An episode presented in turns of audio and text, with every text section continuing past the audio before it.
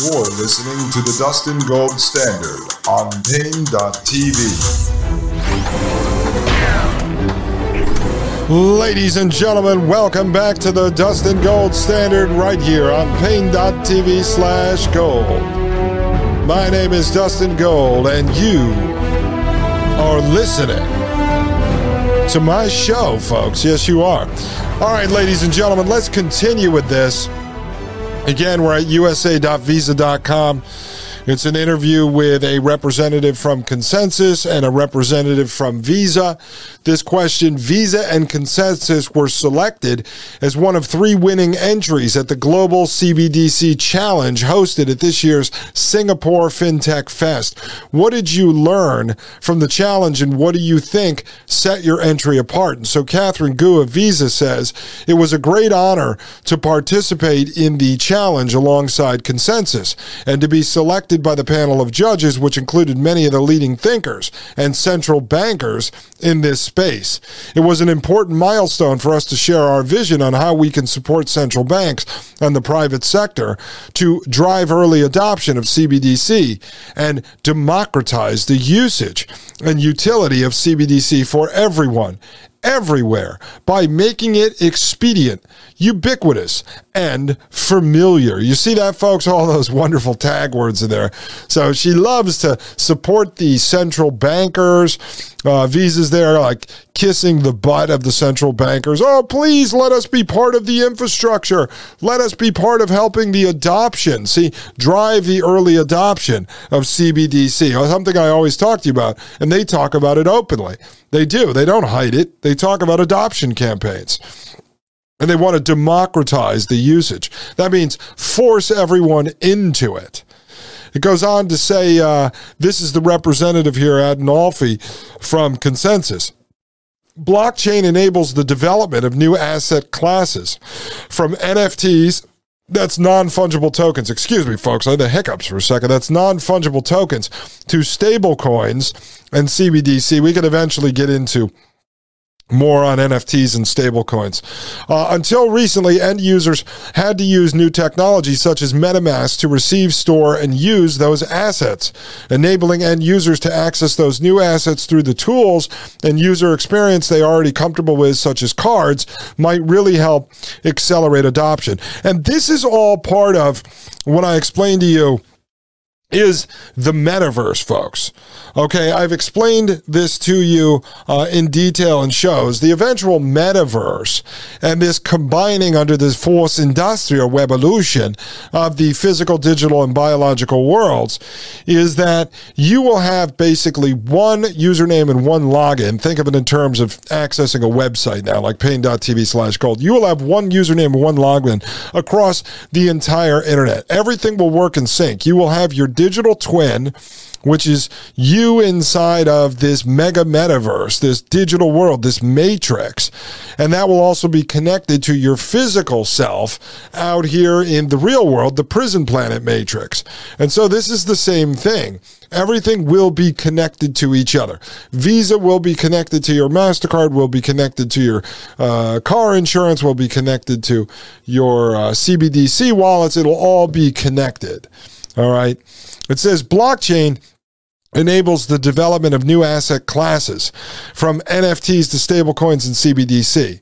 Again, until recently, end users had to use new technology such as MetaMask to receive, store, and use those assets, enabling end users to access those assets through the tools and user experience they already comfortable with, such as cards, might really help accelerate adoption. I wanted to repeat that for you again because it's about making it convenient so it accelerates the adoption. All right, once they have buy in from over 50% of the people, they can just force the rest into it. So let's say you own an online shop, or let's say you're a consultant, or let's say you still own a brick and mortar store. God bless you if you do. Well, if all of a sudden people are coming to your website wanting to use CBDC, or people are coming to your store wanting to use CBDC, or people come to your food truck, or your clients want to pay you in CBDC, you are going to have to accept it or you're not going to get any money. Therefore, someone like me or you that's resisting the system will then have to join the system in order to accept the money. I did not want to use Venmo and Cash App and Google Wallet and Apple Pay and all this nonsense years ago. But in the corporate entertainment industry I was in, I had comedians who worked for me that wanted to be paid via Venmo. And I would say, listen, I just go online uh, on my, I think I was with Chase then. I fill out a thing and they're going to mail you a bank check. That's how I issue all my checks. I don't want a check. I accept Venmo. I want to be paid right now. Or back in the day, it was PayPal. I want to be paid right now. Oh, I don't do that. All right, well, I'm not going to do the job for you. So all of a sudden, if that comedian wasn't going to do the job, I wasn't going to make my $500, $600 commission, whatever it may be, for booking them.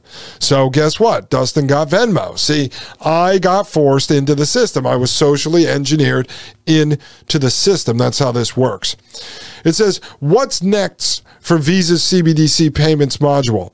And Catherine Gu of Visa says, We're excited to enter the next phase, piloting and prototyping actual use cases, which we expect to start doing later this spring. At that point, our consultants and product experts in our global crypto advisory practice and digital currency innovation hub will be ready to work with central banks, financial institutions, and fintechs to integrate and configure the CBDC payments module for their technology stacks. It's a natural extension of our commitment to support new forms of money movement, and we're eager to get this important work underway. Now, you don't actually believe that a company like Visa, who is tied into the government anyway, is going out there and building this and has departments called the Global Crypto Advisory Practice and the Digital Currency Innovation Hub. And showing up at competitions with this company ConsenSys, owned by Joseph Lubin, who was partnered with this guy Buterin, who was funded by Peter Thiel to develop Ethereum. You don't think all this is going on if it's actually not going to happen, do you? Let's just click on this for a second. I'm going to go over here on usa.visa.com. I just clicked on the um, the global uh, let's see. It says visa introduces a crypto advisory services to help partners navigate a new era of money movement and this is from December 2021. The case for crypto is getting stronger for financial institutions.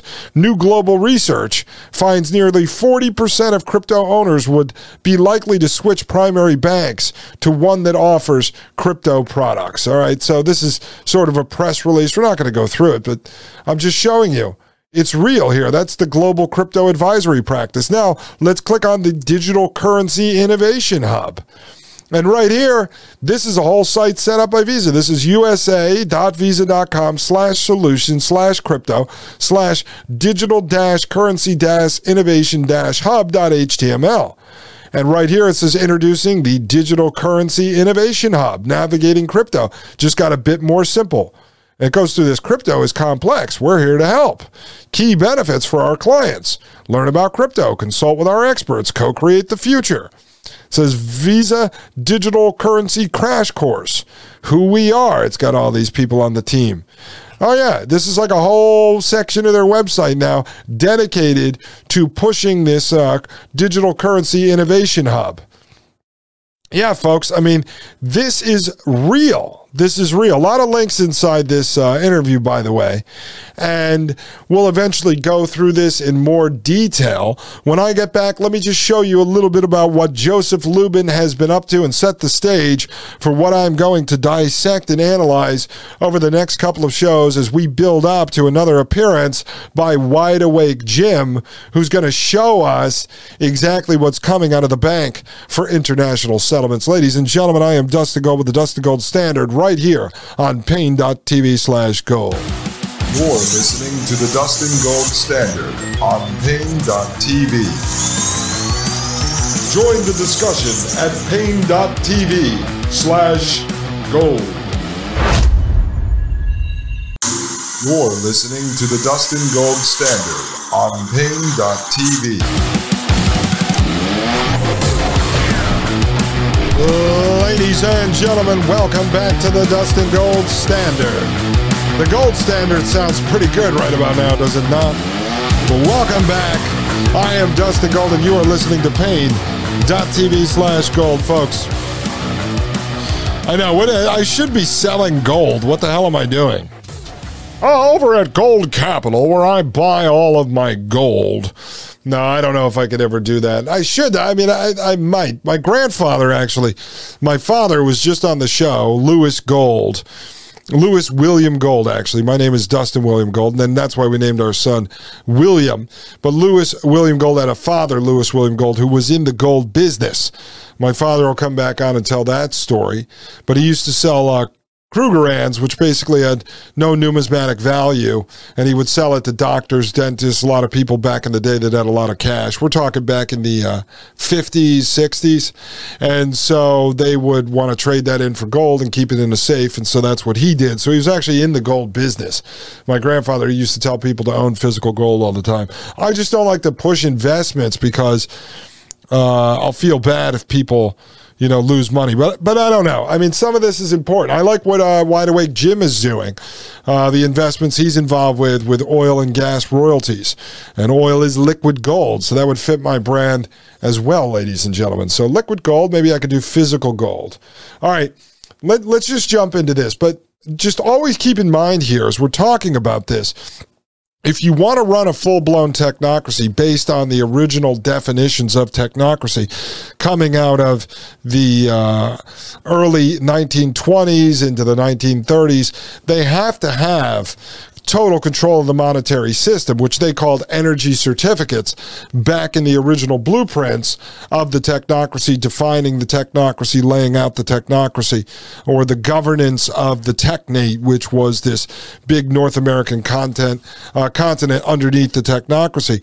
They talked about energy certificates, and then we have carbon credits, and then we'll have carbon credit based CBDC. And this is how you're going to control everyone and control their spending habits and their purchasing power because you can program the money you're sending them to not be able to buy certain things or to turn off at certain times. I'm telling you, this is how it works. Excuse me, folks. You just saw that in the documents that that's how this works. All right. This is very, very, very, very control based. So they can send you your social security in the form of CBDC, but it's programmed to only be able to purchase certain things from certain places. And if you abuse that, they can then program it in real time uh, based on algorithms to stop you from purchasing certain things. All right, this is an article I found here, folks. Let me get a uh, sip of water real quick uh, because I drank some tea and a uh, tea leaf got stuck in my throat. All right, this is forkast.news. That's F O R K A S T dot news. And this is an article from March 2021. It says, What's in DeFi's future? Remember, we went over that? D E F I, DeFi's future. And what does it mean for traditional banks? Will DeFi replace centralized finance? So DeFi is decentralized finance.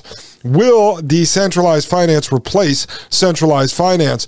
And how might regulators respond? An all star panel with leaders from the SEC, Security Exchange Commission, WEF, that's World Economic Forum, ConsenSys, and USDC, that's uh, US Digital Currency, explains. And this is important, folks, because it's all a fraud. Like decentralized finance is not replacing centralized finance. Decentralized is code for centralized. What they're saying is that the system they currently have is actually not centralized enough. Because if you still have access to cash and you go spend cash, like you take $50 an actual printed bill, a $50 bill, and you go buy drugs on a street corner, short of you being picked up by traffic cams or an Amazon ring or your cell phone, your smartphone is tracking you, uh, spying on you, listening to you, which they could do. They don't really know what you're doing with that cash, right? So even though it's centralized, you know, through the Federal Reserve, it's not really. There could be all kinds of things going on that they don't want to happen. Well, once they go to the so called DeFi, decentralized finance, it's fully centralized because everything is tracked through a ledger controlled by the central bank. all being run through artificial intelligence algorithms in real time. It goes on to say, what is the future of decentralized finance, DeFi, the hottest blockchain trend of last year, and what does it mean for traditional banking in the world of centralized finance? A panel of industry experts tried to answer that question this week at a global summit organized by the Bank for International Settlements, right? Like the Bank for International Settlements is interested in decentralizing the monetary system. It goes on to say DeFi and its underlying blockchain technology are bringing bringing a paradigm shift in how we structure our systems globally, said Joseph Lubin, Chief Executive Officer and founder of ConsenSys, a New York based blockchain software technology company. Quote, DeFi is building the early stages of a more seamless global financial infrastructure, end quote, said Lubin, who was part of a panel discussion on, quote, CeFi to DeFi.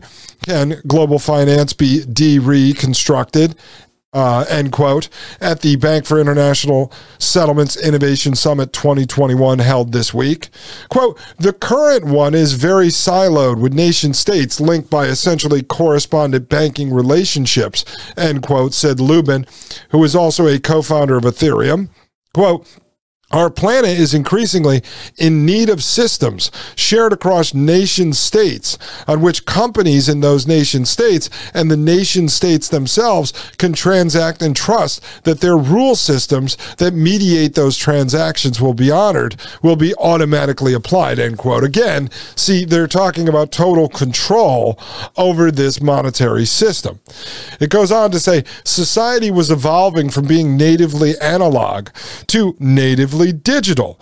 Now, what does Wide Awake Jim tell you folks all the time? Go analog. What do I tell you? Get rid of the smart tech in your house and go analog. I told you about the little baby swing that Maria Albanese bought us that's analog. You plug it in. It's got the old school MIDI piano, beep, beep, beep, beep, beep, beep, beep, beep, beep, beep, while the baby's rocking, but it doesn't hook up to the smartphone. It doesn't hook up to Wi Fi, you know, to the internet. It's not beaming uh, information back and forth from the cloud about when my child farts, you know? No, it's analog. So he's saying society is evolving from being natively analog to natively digital, quote, where elements like money, financial instruments, identity, art, and governance are realized entirely in software, end quote, Lubin said, adding that digitization would lead to standardization and automated compliance and tokenization, as well as remove the frictions of current processes. Ization, ization, ization. I feel like I'm reading a Dr. Seuss book here. Goes on to say DeFi applications offering financial services directly to individuals are on the rise. Unlike in traditional finance, which requires intermediaries like banks, DeFi transactions are governed by smart contracts without the need for intermediaries decentralized finance protocols for a wide variety of financial services, such as lending, borrowing, yield on savings accounts, asset issuance, trading, and insurance, are already being built. The applications also could be permissionlessly combined with, quote, Lego and, quote, blocks, or what is called composability enabling more capable systems to be created rapidly. Now, that's what I was just talking to you guys about earlier why I wanted to go through the Ethereum website so you have a understanding of some of this lingo that they're using. Another panelist, David Puth, Chief Executive Officer of Centre, the company behind USD Coin, USDC, sees the convergence of decentralized and centralized finance as inevitable quote, as DeFi continues to evolve from this very early stage, it will be impossible for the centralized finance world to ignore the incredible potential, end quote, Puth said. Centre's USDC, a stablecoin pegged to the US dollar, is the world's second largest stablecoin by market capitalization.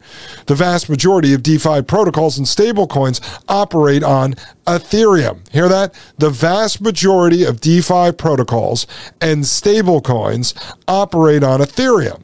This is why Ethereum is very powerful, why I'm talking about them. And the total value locked in DeFi protocols has surpassed uh, $39 billion as of publishing time. And then there's this related article, which we'll go into maybe on the next episode. Will DeFi upend traditional finance and democratize capitalism?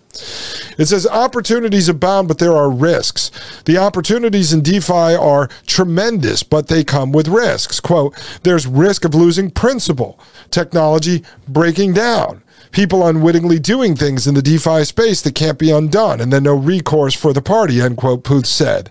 Quote, as an industry, we need to work together and work together with regulatory bodies, end quote. Again, they build the problem and then they want to become the people who govern the governing bodies that oversee the technologies that create the problems that they are creating. I've talked about this before with Elon Musk. Let me build AI. It's going to destroy the world. But if I'm in charge and I can govern it, I'll make sure that the technology I'm building to destroy the world won't actually destroy the world if I'm in charge of it. As long as I can govern the governing body that governs the technology that I am building. Goes on to say another panelist, Hester Peirce, a commissioner on the U.S. Securities and Exchange Commission, said that DeFi, quote, could help the resilience of the financial markets by moving away from centralized potential points of failure to a more distributed approach that means that no one particular point is particularly important, end quote. Quote, a lot of what's happening DeFi is really outside of what the SEC's purview is, because a lot of it has to do with more banking like functions than I would say securities like functions, end quote, Peirce said. Quote, at this point, as regulators, we're watching what's going on. And I think any kind of wholesale shift in the financial system will take quite a long time, end quote. Quote, to the extent that people are building things that are intended to mimic securities or doing things related to asset management, that would fall within our purview. And so I encourage people to be thinking about potential securities implications, end quote, Peirce said. You see, so now this is a regulator talking about how they have to get in in the game to be able to regulate this. All right, so you have Visa stepping up to the central bankers, begging for their ability to be part of this infrastructure. You've got ConsenSys trying to build the infrastructure to connect the central bankers to the consumers that are going to use the product and you have all the regulators saying, well, we can step in and regulate. It goes on to say if you set up some sort of decentralized exchange or automated market maker that is trading securities, among other things, then you've to think about what the implications are. Now, that possesses all kinds of interesting challenges for us as a regulator because we're used to dealing with a centralized counterparty, end quote, Peirce added. See, this is why it might take a little while, okay? Because you have all these different parties that are used to doing things in certain ways. And then you have the new reign of technologists, this new generation of these tech nerds coming in that want to combine all these systems. The central bankers want this to happen because they want total control. But you have to create buy in from all the different elements. It's all these different crime families operating that all have to end up agreeing to work together in certain ways so they all get their little piece of the action. You know, I was talking with Jim, Wide Awake Jim, earlier today on text message, and we were talking about this, just like with the climate grift, the climate hustle that he explained. They create an entirely fake industry built on lies, but then they create buy in from millions of people that make money off the grift within that system, right? And then everyone who relies on those people to bring home a paycheck are now part of the system. They are part of the grift. Whether they believe it or not or understand it doesn't matter. The same thing is happening here with the CBDC. They're going to create this digital token out of thin air, but there's all these different players from government workers to so called private sector contractors to technologists to the central bankers to the commercial bankers and everyone else. They want a piece of the action. So it's not really about whether or not they can build the technology and the infrastructure, it's how they're going to create this buy in from all the different players. Forcing the adoption campaign onto us is going to be easy.